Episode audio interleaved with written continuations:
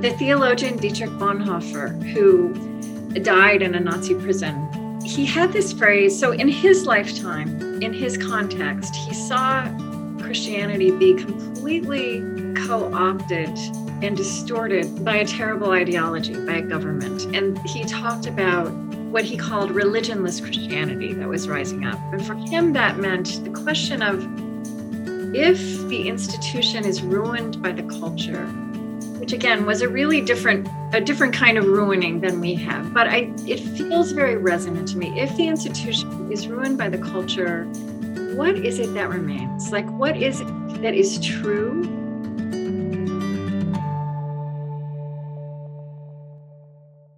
Hey, everybody. Jen Hatmaker here, your host of the For the Love podcast. Welcome to the show. Ah, today, y'all. Today, today, today.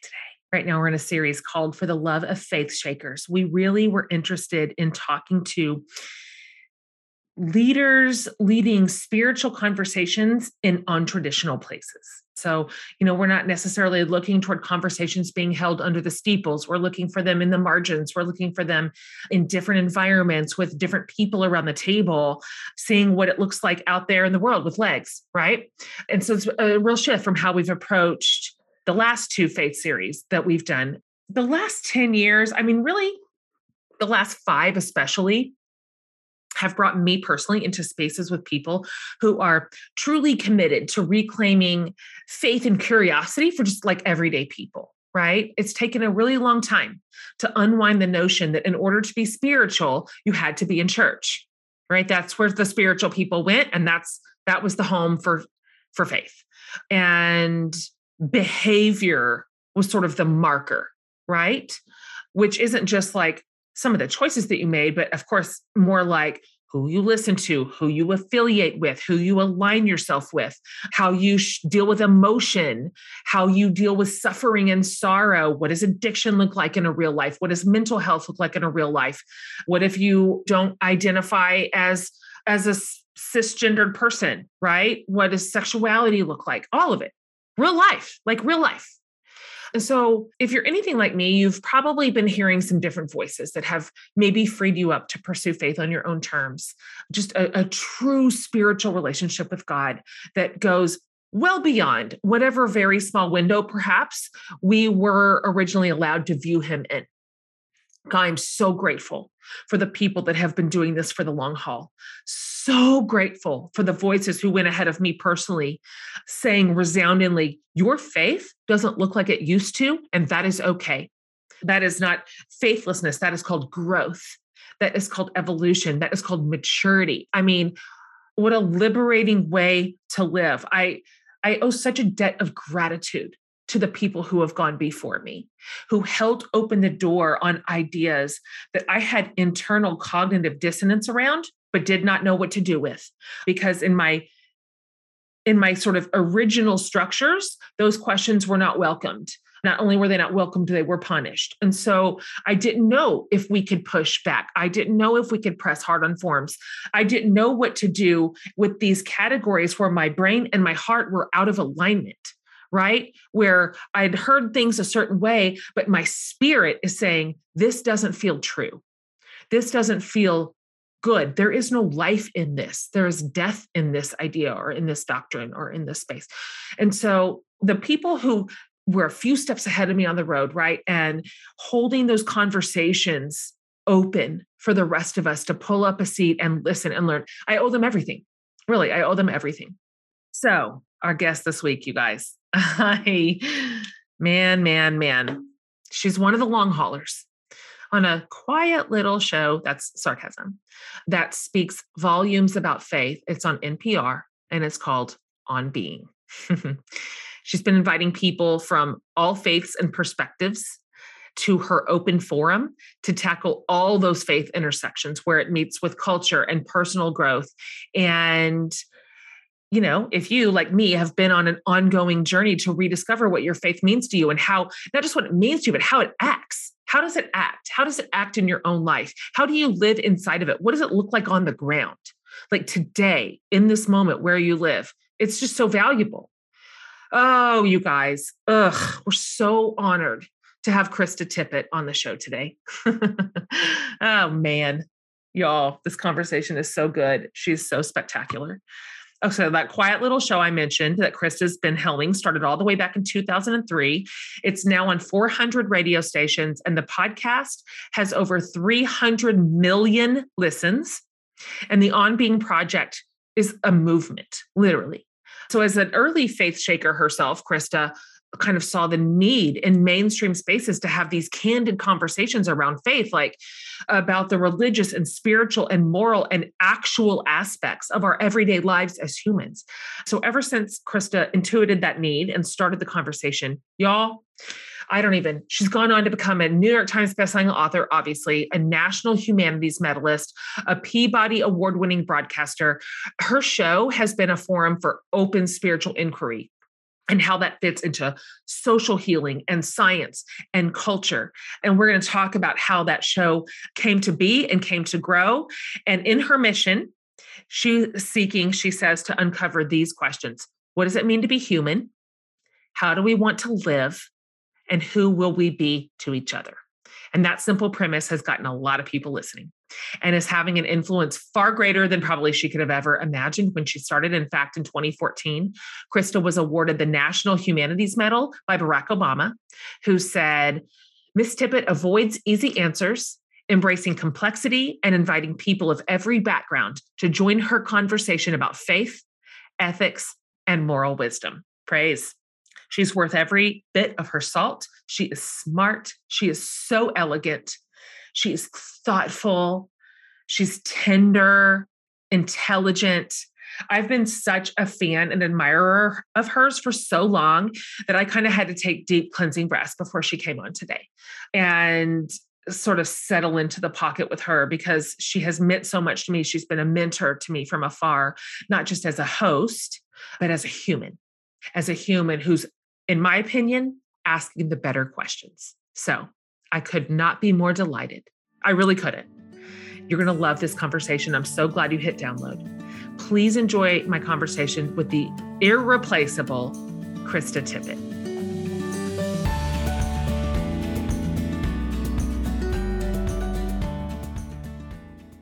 All right. Well, gosh. Okay. Krista, Krista Tippett, welcome to the show. I'm so happy to meet you. I am happy to be here with you.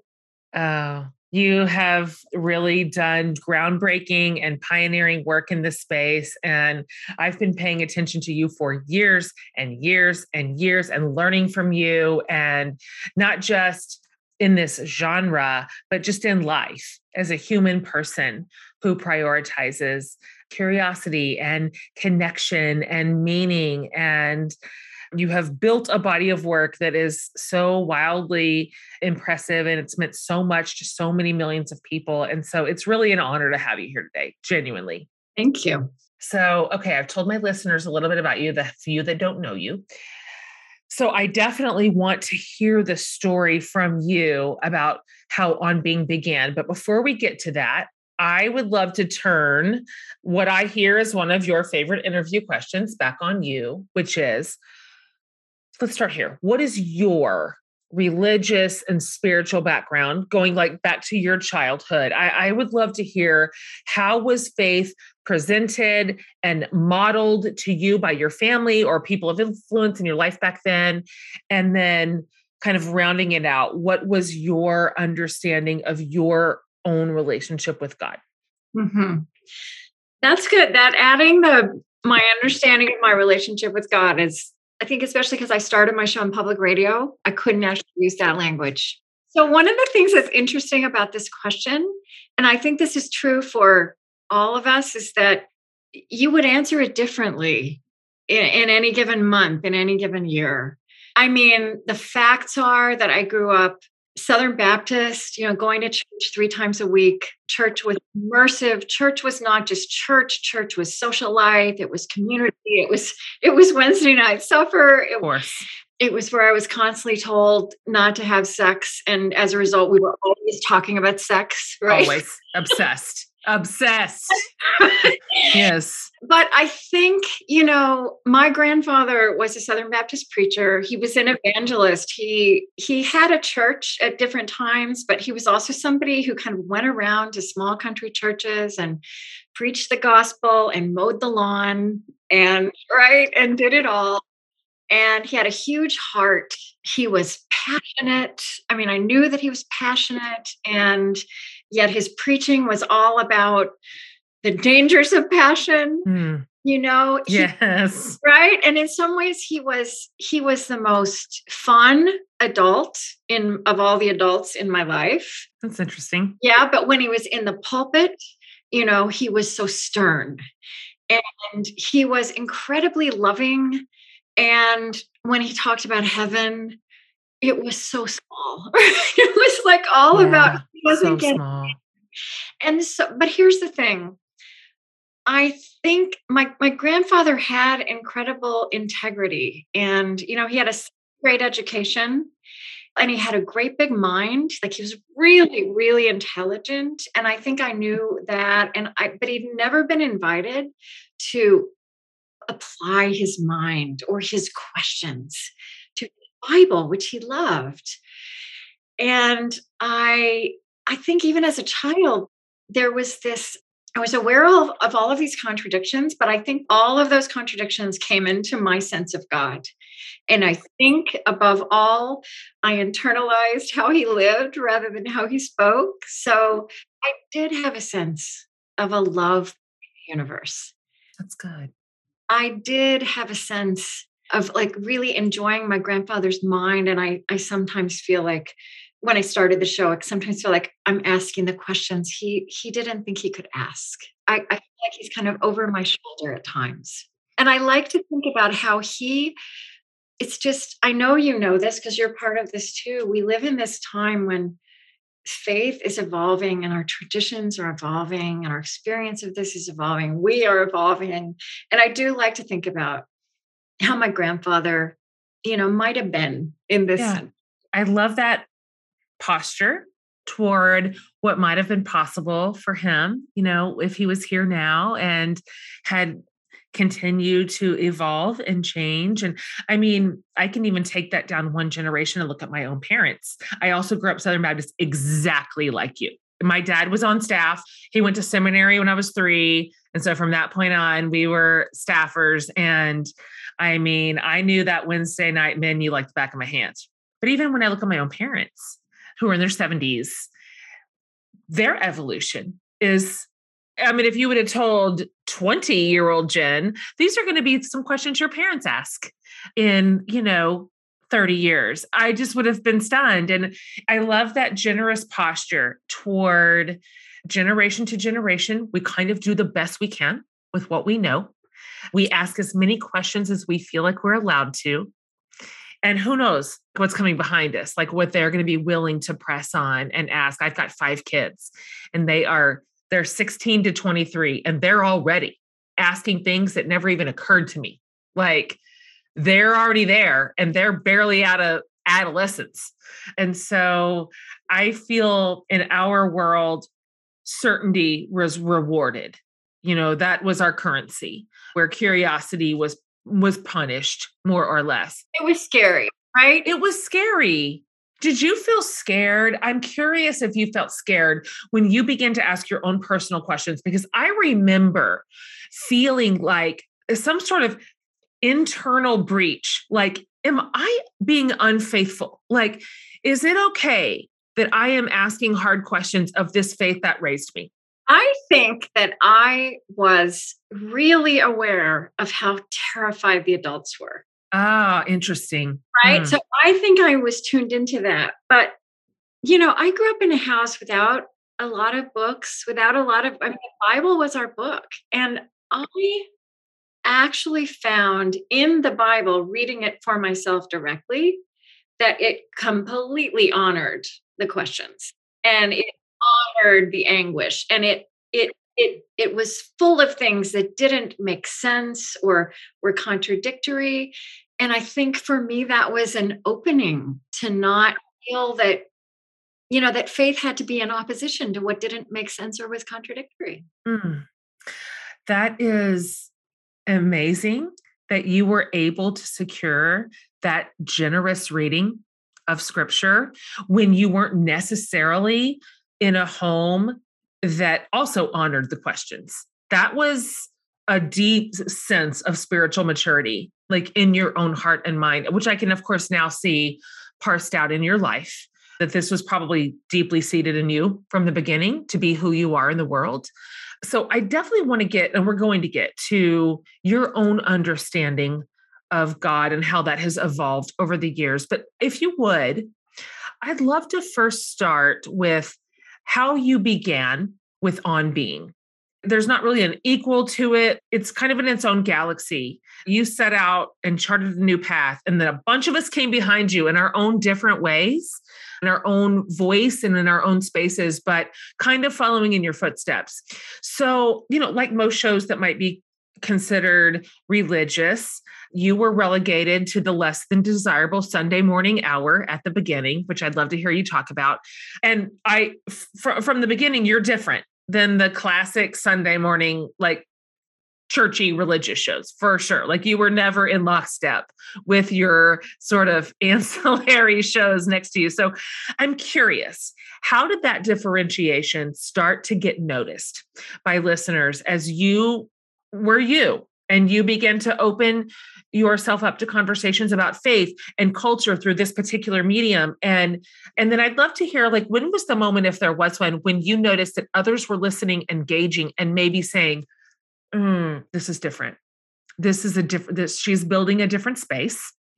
A different set of listeners perhaps are welcomed here that may not be elsewhere, and that people seeking out a certain version of their faith were tuning in. I just love to hear the origin story and then how it sort of like captured the imagination of your listening community. Well, so I'm going to be really honest with you and say that I experienced myself to be such a fighter for so many years. Now, remember, this is pre podcasting. There were gatekeepers to having your voice out there. But what I want to say to you is that even at this stage where, you know, I've been doing this for 20 years and I kind of started pitching it and piloting it with varying degrees of success but not with success. Like really you know i was able to like turn up at the radio station late at night after i put my kids to bed but nobody was paying me. But to this day you know i don't expect jen hatmaker to to be listening to on being or to say the things you say I still feel like this is an underdog enterprise, which I need to get over. It is not. It is not. It's just, it's true. And, and, you know, so yes, there was no podcasting. I felt like public radio was a special space in I mean, public radio has changed also in these years. What felt important to me is that I had been a journalist, I had gone to seminary. I come out in the late 90s when, and then was kind of, you know, trying, like, just, you know, walking around with this idea, trying to get people to take it seriously, it was a time of the moral majority of Christian coalition. And then we kind of cross the, you know, we, we move into the 21st century. We have an evangelical president in the White House. It's 9 11. So there's all this religiosity in the news, often very politicized, often extreme, not actually representing the way most people are are experiencing this part of their lives, even if they're devoutly religious.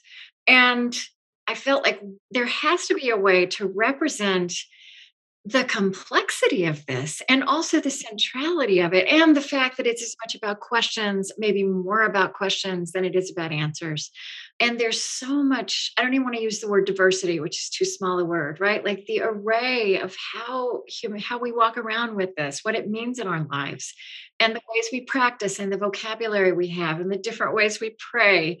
And i wanted to open a space. I also found that whenever religion was discussed in public certainly in the news and on public radio it had the effect of shutting people's imaginations down.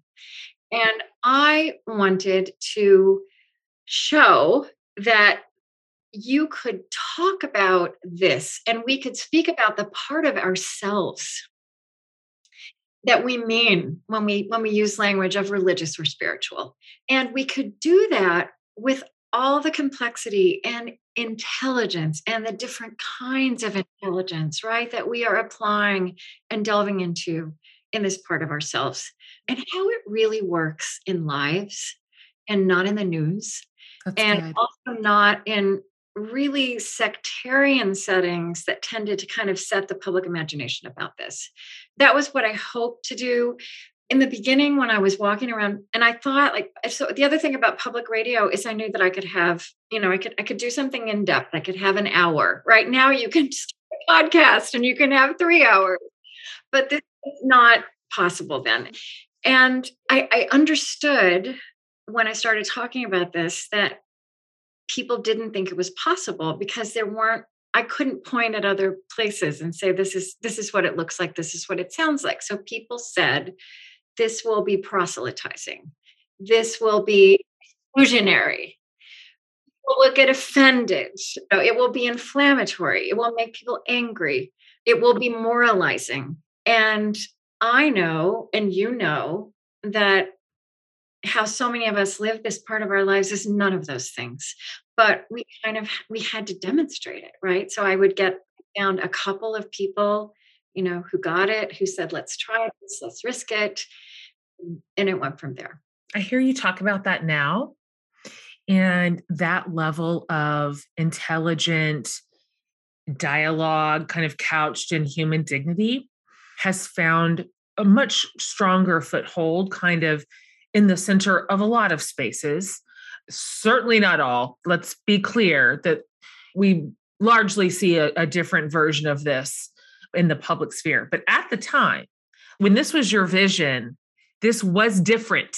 It was like you had a vision for something that we just weren't seeing that often. And I can only imagine that the reaction to your sort of dream for the space you were building was mixed. Now I'm projecting. I'm projecting. It was mostly hostile. Did you ever feel like thrown in the towel? Was there a moment at the beginning where it was hard, it was pushing uphill so hard to create what you wanted that you thought this this isn't going to work or I'm going to have to reverse or I'm going to have to find another place or way to do this? Oh yeah, absolutely. I, I remember very clearly my 40th birthday. So I guess, so I was born in 1960. Through 99 and 2000, I was kind of carrying around this idea and begging and pleading and doing these little local pilots. And I kept give, being given producers who were nice people, but they really didn't get it. And they were so worried about the effect that it would have that I couldn't work with them to be really creative and you know, expansive and bold. And I, I do remember on my 40th birthday, which is a little over a year in, I I was just I knew that day. I knew that it was not going to work. That I wasn't going to be able to carry it all the way through to what I had hoped it might be. The decision I made that day, I had some poetry of Rilke with me. And the decision I made that day was that even though it wasn't going to work, it had been worth trying. And I was going to kind of, you know, walk as far as I could with my integrity and kind of honoring the vision and the reasons that I'd hoped to do it. And yeah, maybe you could say that was a that was a a leap of faith moment. And so all it did was I just kept going. I just kept walking. Yes, and you did that long enough and in alignment, in integrity, without compromising your posture, your capacity to peel back layers of really every sort of face structure. So you didn't you didn't hold back. You didn't prioritize some spaces who that weren't up for reexamination and you know protect others or eh, you kind of went all in which was bold and honestly courageous at the time because anytime you begin to just gently press on forms and structures that a group of people hold dear, not just that they hold dear, that they 100% consider to be right. This is the right way. We have found it. you're just basically constantly inviting critique and criticism and people's own fears you know which were easily projected toward you the question asker the the form pusher when you would say this is maybe what religious zealotry gone amok looks like or this particular space or doctrine or idea is harmful for humanity or this requires a second look and so i'm curious and you have so much to pull from. I mean, I can't imagine assessing 20 years of leadership in this space. But if you had to just maybe pick one or two, what were some of the areas, whatever that looks like? It could be an idea, it could be a, a, a subculture, a, a, denomination. I'm not sure what you, you tell me, but what what were a couple of the areas where you opened them up for evaluation or examination that created the most giant blowback to you where you just like whoa i mean like i have to be serious to pick this one up again like this is a tough one this is a tough crowd the experience i had is that there were people who didn't get it and weren't curious and weren't going to listen. And so it really didn't matter what we did. That's true. Right? Mm-hmm. But I did also keep having the experience that, you know, people had certain ideas about how deeply religious people would sound and what they would say. Or they had ideas about subjects that would never be part of a show about religion, like physics, you know, like scientists. Sure. What I actually found, I really do believe that that the sensibility, that the intentionality with which something is offered shapes the reaction that comes at it. And what I think I found, like I was beleaguered in my institution, I was beleaguered by, as you say, people who thought they knew how this should be done and it was never going to look like me or sound like me or be about this subject. But I kept having the experience that people would say, you know, like when we started putting a lot of scientists on the show, some of these scientists were themselves religious people and some of them weren't. But what was so fascinated by is that they were asking, they in their own way were pursuing these questions of what it means to be human and how to live and who we are to each other. They were informing and enriching the way those questions get answered in theology or in spiritual practice. They belonged as a companion to them. That's right. And so what I found more it was either there were the people who just weren't going to listen and they there would be blowback for anything but there were a lot of people who said who just softened right who who would just it would be more you know i hadn't realized you could do this yes and it would be a lovely kind of surprise that softened into curiosity and into wanting to hear more. Yes. So rewarding. You know, when when you get to see that happen over and over inside your listening community, people softening to consider their faith in new ways, consider new perspectives, imagining the level of input that feeds the conversation even if not from a traditionally a traditional faith source is wonderful. This is so wonderful for a collective faith culture to have this posture toward life and one another and god and our sense of humanity on this earth i i love that and i love that you hung on to it you could have shifted even in small degrees you could have you could have made it a little bit more palatable for a smaller community. And you know the rules, you grew up in them, you know the language. It's probably your first, it's your native tongue, like it is mine. I know that. I know how to do that. I know how to speak that. And you're rewarded inside of those structures. And so the fact that you really you hung on to that is so admirable, Krista, and has created so many powerful and fascinating conversations in your world.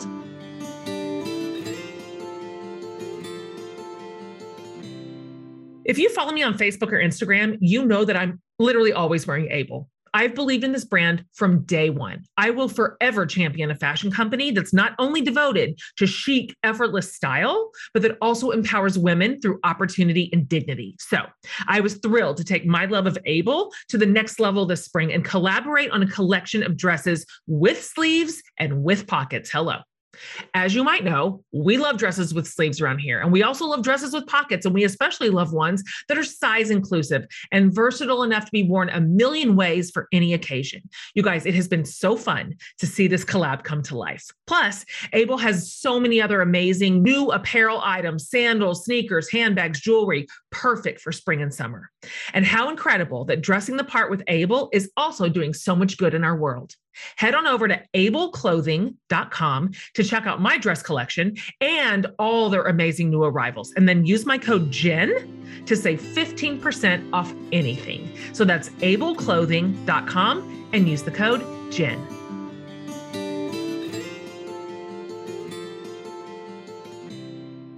I've talked a lot about mental health. You know this.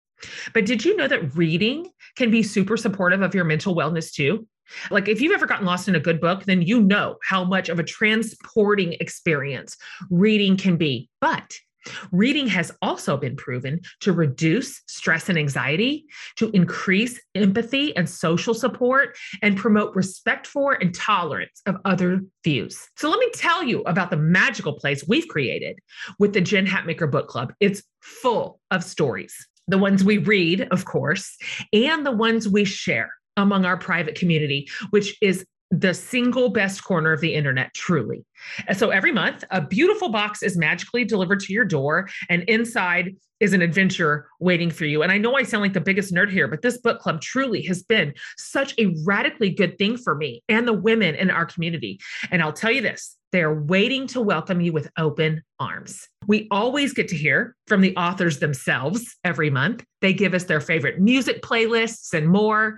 And you always have an opportunity to ask them directly your pressing questions about their book. This book club is truly one of my favorite things. Come join us. It's at jenhatmakerbookclub.com.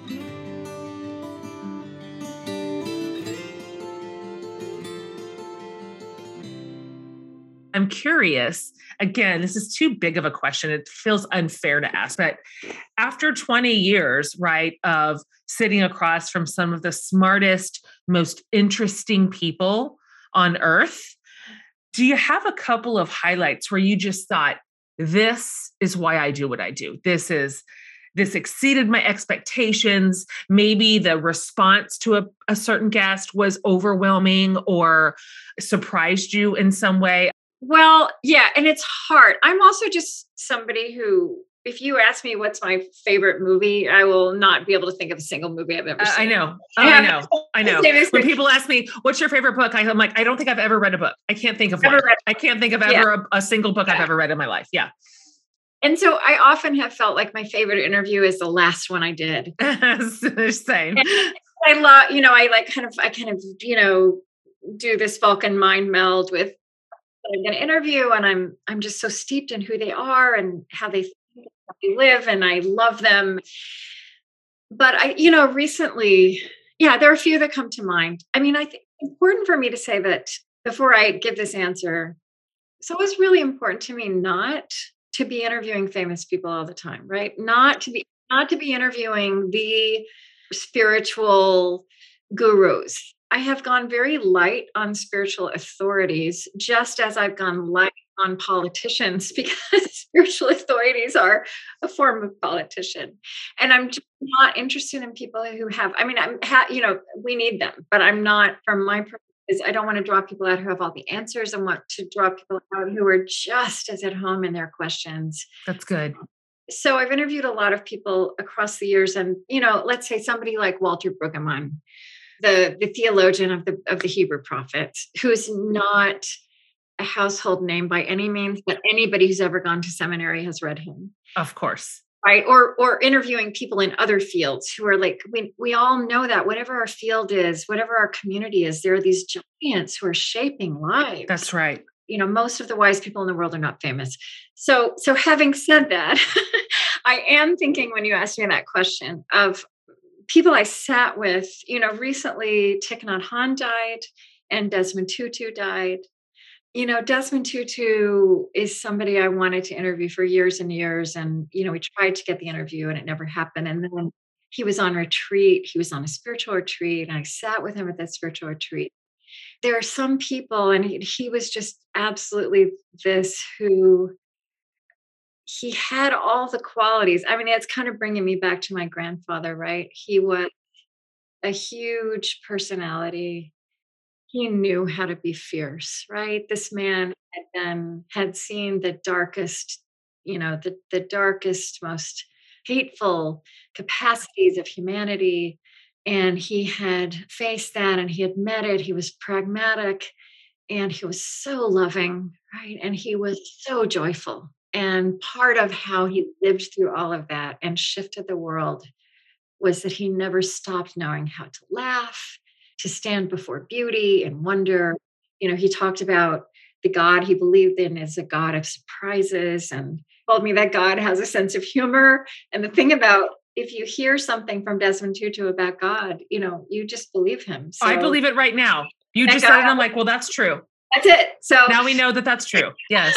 you know, yes. I think another person, and this is why I said the thing about everybody not being famous, because I mentioned got big names, but but these are also people I sat with. Uh, Mary Oliver, the poet. Oh, of course. Oh gosh. What I want to say about Mary Oliver, I mean, Mary she's not a religious she was not a religious or spiritual figure but she was right yes like i know exactly what you mean the world experiencing the sacred and turning that into poetry and giving other people an experience of it but i want to tell you what i loved about being with her as much as that was that she chain smoked through the entire, entire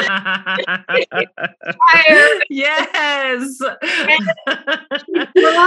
one just you know one gift of beauty and wisdom after the other she took another it's trip. the best just and, the best and she was wearing her new england patriots sweatshirt of course yes because you know mary oliver is somebody who one always imagined her which was also true of her like you know, she went walking every day in the woods and she took her notebook and she carried her notebook in front of her. And we imagined her being this kind of a saintly figure. I do love the incarnational emphasis of Christianity and when fully incarnate with all the mess that that, that entails and all the beauty and all the possibility. So those are those are some that, that come to mind right away. Two amazing examples two precious human people you're so lucky to have sat across from and get to bear witness to the way that they lived in the world and i mean just incredible absolutely incredible i krista we started kind of the show i was asking you about your formative faith kind of your origin story of faith. I'd love to know because my gosh the uh, the change that you have seen in the zeitgeist in 20 years is profound. In every sector, really, but certainly around faith. Organized religion what does it look like in culture how this next generation is coming up very different from the one before them you've just you've seen it. You've watched it in real time and hosted probably a lot of really formative questions around those changes. And so i have two questions around that. I'd love to just hear your take on some of the primary things that you have seen shift and change inside faith spaces in general maybe what it looks like particularly in sort of the western version iteration of faith. And then secondly i'd love to hear you talk about your personal faith and how that has also evolved right alongside probably parallel to many conversations that you've had over the same amount of time and where you kind of find yourself today well that's big Yes, I know. just those two small things. Just just those. Yes. It's been a fascinating span of decades to to be asking these questions, to be following this part of the human enterprise. You know, what I've seen all this time and it's just fully on display now is that so many of the forms of all of our disciplines that came out of the 20th century like you know we can talk about anything how we how we do school how we do medicine how we do law, how we do politics, and how we do church, right? How we've done religion. They don't make sense for who we're becoming and what we're learning and how we live and the way our technologies have upended things. So, you may know this about my history. I spent time in divided Berlin when I was in my 20s, which was really formative for me.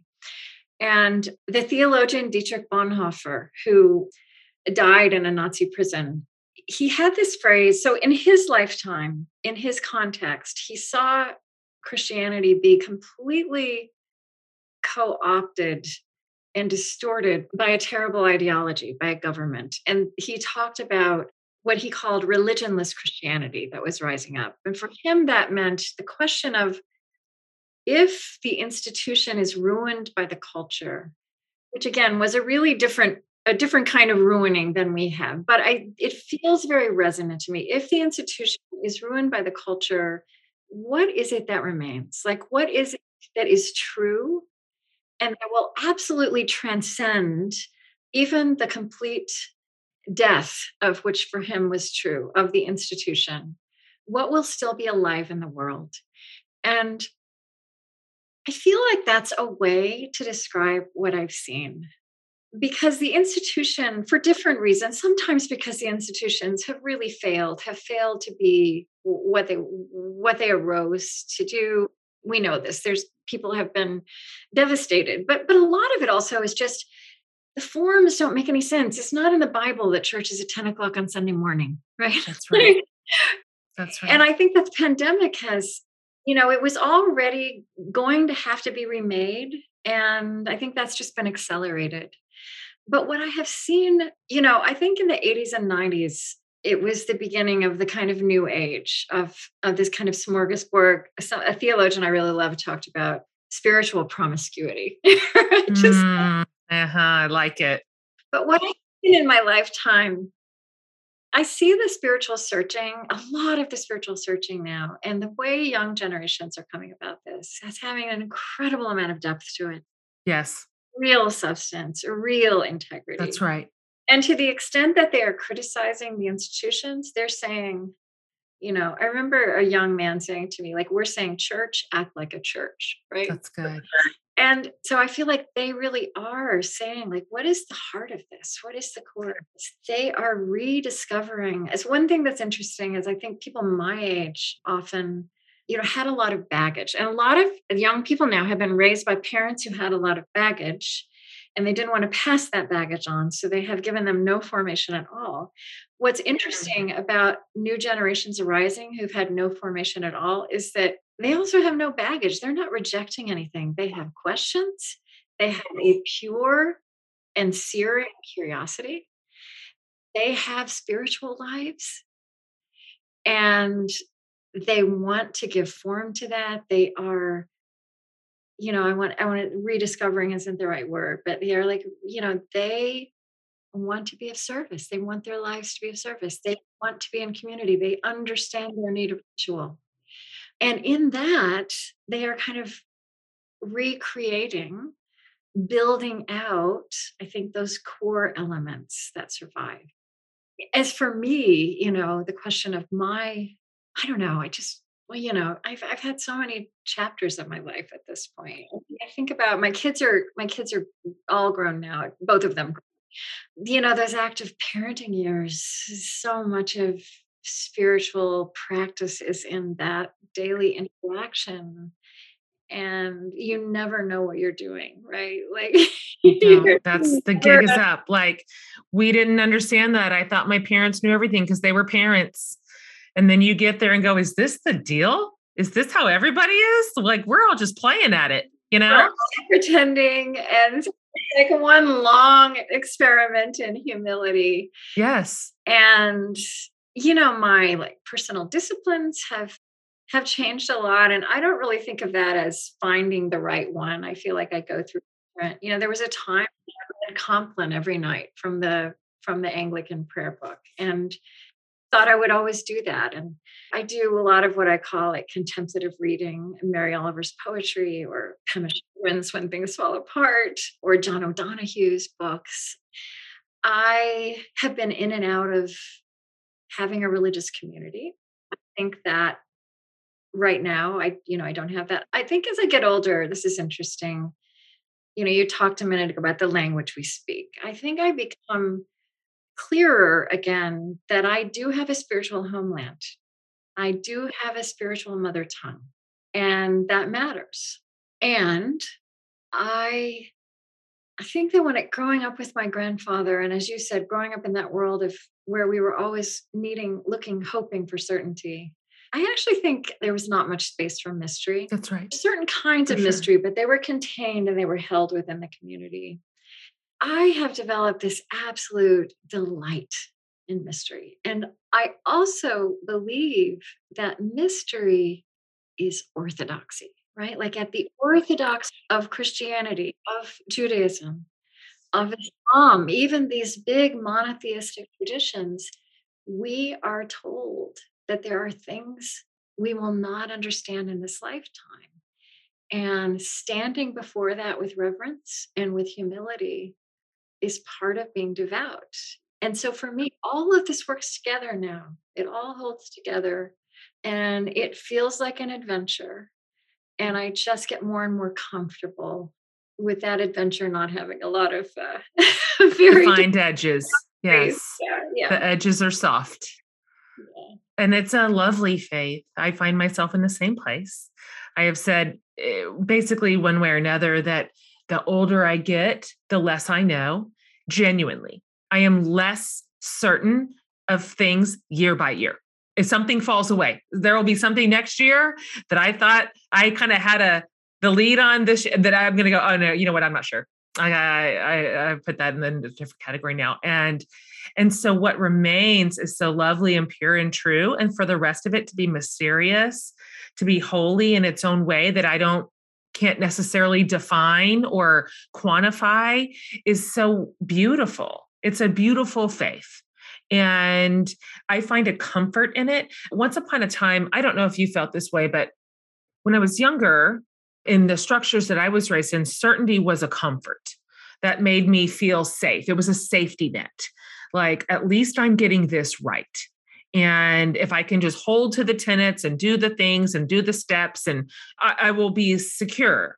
But, you know, that safety began to unravel with maturity and even just exposure. As as you are just exposed to the rest of the world and new perspectives and different ideas and different kinds of thinkers and the the vast array of ideas in the world. And so now i'm opposite. I cherish mystery and prioritize it and so i appreciate so much that that's your posture in the world and that you've held room for that all this time and what you've created a liberation for so many people. You've given them a sort of permission to ask, to push, to pull, to surrender, to stay open and interested. And that matters. That is a big deal. And that is good work in the world.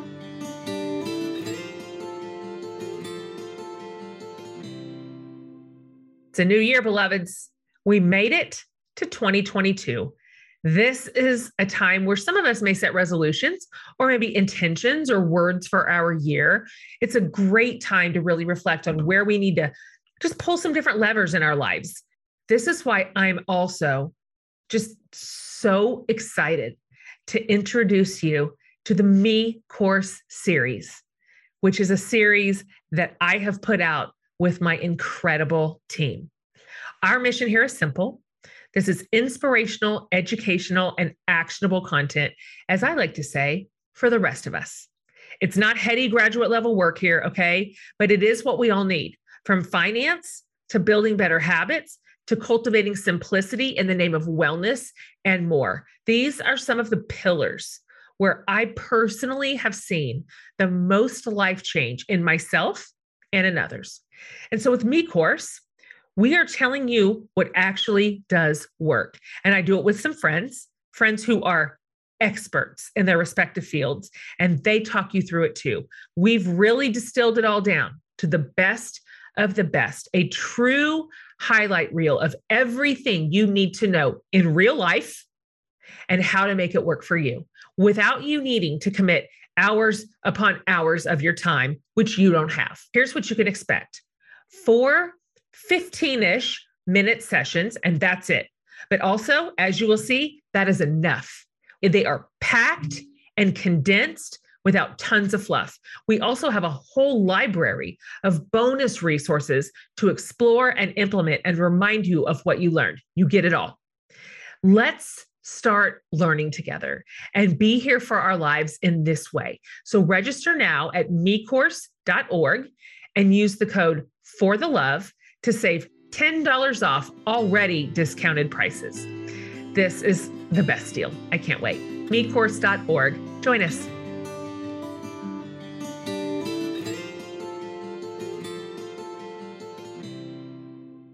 I want to wrap this up with you, Krista we were really curious to talk to leaders who were hosting spiritual conversations in non-traditional spaces. So kind of like you mentioned earlier, we don't have any pastors in this series. We don't have sort of the the traditional spiritual authorities in this series, the ministry leaders.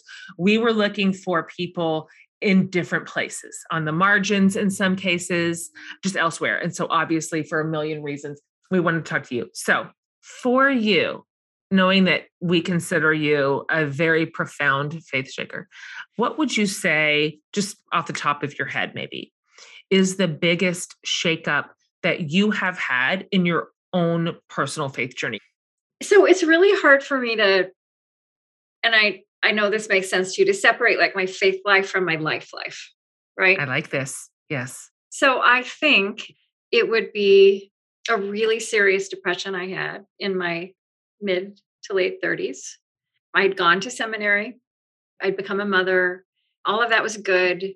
You know, and depression is so it's so hard to describe although so many people have been through it now. It's it's you know, it's not just not you know, not having a sense of hope or joy or what those might look like in the future. It's like not being able to imagine how that ever felt or what that could that that could possibly ever happen again you know, the bottom fell out of my understanding all, these things I had told myself about my family and the love that I knew growing up. I had to get honest about who I was and how how I'd survived and how hard my survival techniques had been on me. And I still, I still, you know, I'm going to work with that all my days. So it's like, you know, faith in everything disappearing and I was really actually in the middle of that. It's not that you don't believe in God anymore, it's that you just can't imagine that experience. You can't imagine believing in anything. I think talking about depression in that in this way is dangerous because I don't it's a profoundly ex- spiritual experience but only after the fact, right? I mean, I would say I don't think I would have started this show if I hadn't gone through my depression. I think the truth that I started telling about my life, I think that the that opened me to ask questions I hadn't asked before, to open myself to experience in a way I hadn't before. This is so complicated to talk about, but I I don't think I would have done anything I've done since it. And so yeah, and it shattered, right? It I I was always about wanting to bring all of this down to earth and needing it to be real and embodied and as messy as life actually is and as complicated as life actually is but it really took me to another level with that and that absolutely formed the questions i ask and the way i ask and what i what i look for in myself and what i look for in others mm.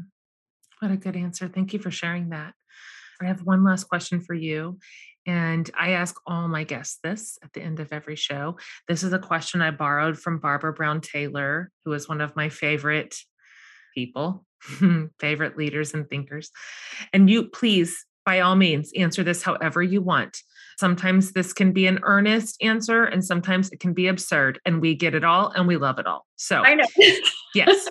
Yes. Yeah. Okay. So uh, her question's what's saving your life right now? Yeah. And I knew you were going to ask me this. What's saving my life right now? Here we are. Like right now is a pretty intense now, right? Yes, it is. My lifetime. It's an intense now. my daughter, who's 28, has moved home with me for a little while.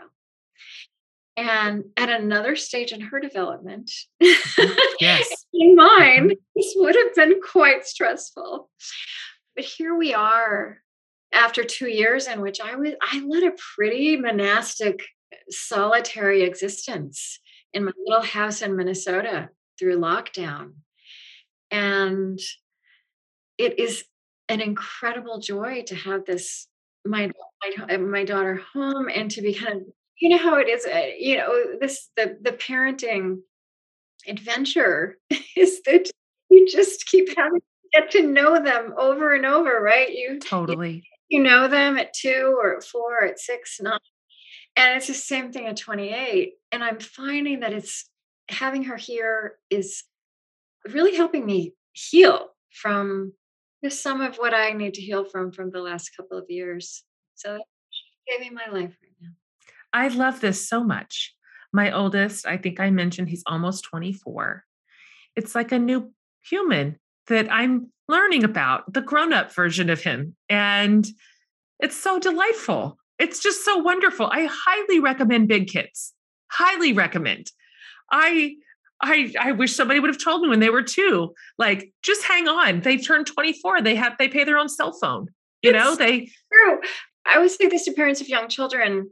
I mean, of course, young children are miraculous, right? They are, but people will say to you, "Oh, enjoy it while it oh, lasts." Oh gosh, and I'm like, okay, fine, but something else comes after that. Oh, oh, I'm here for the teens. I've I always knew I was going to be a teen mom. That was going to be my that's going to be my zone where I finally start flourishing and it is true. I I love them. I love their curiosity. I think they're so interesting. You kind of alluded to the next generation earlier just saying their approach to faith is just wildly wonderful and they're smart and they're thoughtful and they're high, they're so highly engaged in the world. Teenagers right now are practically a new species. I'm telling you, I mean, who are these kids? Right. I mean, I was reading Teen Beat, and these kids are like thinking existential thoughts about the world. I just, it is a new day with this generation, and they're so impressive to me. And, you know, there's a lot of ink spilled over, oh, we're going to wring our hands over these kids. What are we going to do with these kids? I'm like, we're going to let them run the world. Like, let's pass the baton. They're going to take it and they're going to run. I love that answer. And I'm tickled to know that you are delighting in your daughter, who's now like a friend at 28. That's a new dynamic in your own home in this lonely time of isolation. And I think that's wonderful. And I love that so much. I want to thank you times 1 million for coming on the show today and for sharing just your very elegant way of thinking and believing and existing with me and with my community. And I consider you a mentor. I have followed your example and you've given me a lot of courage and you have instructed me just by way of modeling what it looks like to live a beautiful faith that is good for all and loves the world and loves one another and it doesn't take itself too seriously and it it holds its hands open and you've just been a, a, one of the key leaders for me in my own personal evolution of faith and so i want to thank you personally and then i just want to thank you collectively for my community for serving us today. And i'm glad you are in the world and i'm so thrilled to be walking alongside you and i'm glad we've actually connected even though it's just me too. I am always and 100% forever in your corner. And so any way I can ever like serve you or support you or your work, please, I want to be your first phone call. And I mean that. Okay. Thank you, Jen. Okay. Thank you, Krista.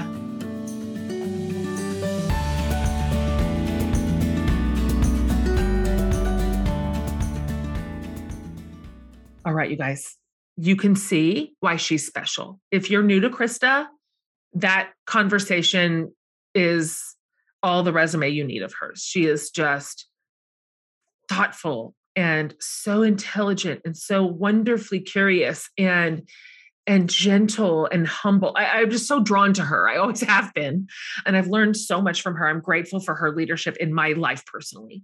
And I'm so happy for those of you who are new to her, for me to be introducing her to you today. You will want to subscribe to her podcast. You will You can get it where all her podcasts are. I subscribe to maybe six podcasts, and hers is one of them. And so she is just a phenomenal person and leader. I love her work in the world. So if you go to jenhatmaker.com under the podcast tab, I'll have this entire episode, all the show notes, and then I will have links to everything Krista Tippett. So you can find all of her work there and find out where to follow her and how. And you will be so glad that you did. We are better for her leadership in our lives. I love the series. I love these leaders. I love these thinkers. I love these divergent spaces. If you've missed anything in the Faith Shakers series, go back and pick them up because we have really interviewed some of the most fascinating, interesting people leading in innovative ways. And I'm inspired and you will be too. So if you haven't already, you guys subscribe to the show. That way you'll never miss a thing. You will never miss a thing. And come back next week for more. All right, you guys. Love y'all. See you next week.